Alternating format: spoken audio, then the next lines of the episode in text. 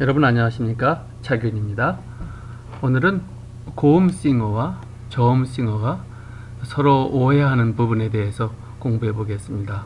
저음 싱어와 고음 싱어들을 보면 일반적으로 서로 다르다고 생각하기도 합니다. 저음 싱어든 고음 싱어든 똑같은 레지스터의 구조를 가지고 있음에도 불구하고 서로 다르다고 생각하는 경향이 많기 때문에 그렇습니다. 조금 차이는 있지만 대체적으로 저음싱어든 고음싱어든 똑같이 register를 가지고 있습니다. 저음은 chest voice를 많이 쓰고요. 그리고 고음은 head voice를 많이 쓰게 되죠. 그럼에도 불구하고 고음 가수들은 저음 가수들은 chest voice를 더 많이 쓴다고 생각을 합니다. 그리고 저음 가수들은 고음 singer들이 head voice를 자신들보다 훨씬 많이 쓴다고 생각합니다.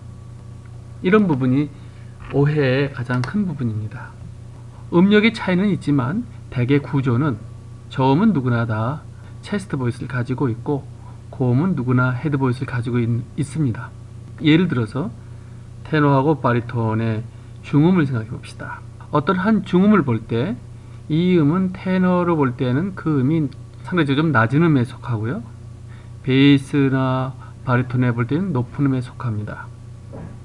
그럼에도 불구하고 베이스나 바리톤들은 이 노래를 테너가 부를 때는 훨씬 더 많은 head voice로 불러야 한다고 착각을 하고 있습니다.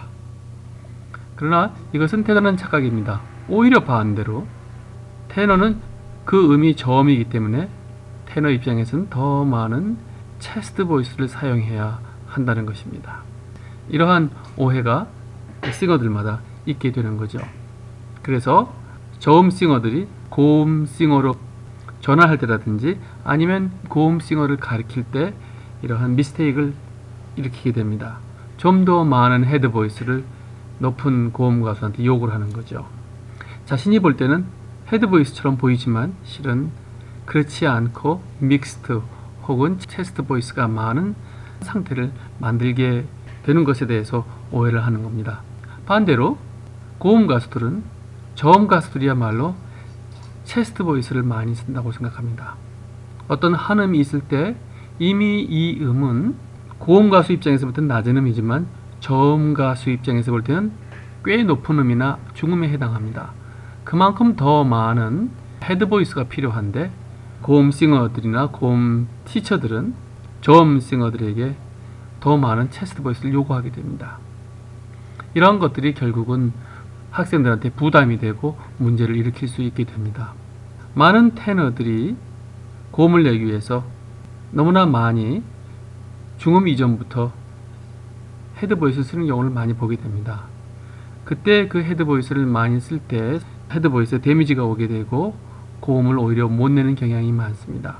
적어도 우리가 passaggio로 부르는 음역까지는 상당히 많은 chest voice를 내줘야 하는데 그만 그 부분을 head voice만 사용하기 때문에 성대에 damage가 오게 되는 겁니다. 이렇게 저음 singer하고 고음 singer들 서로의 구조가 비슷함에도 불구하고 서로가 다를 거라고 하는 오해에서 학생들은 그만 피해를 입게 되는 거죠. 많은 테너들 그들도 역시 chest voice를 많이 쓰고 있고요.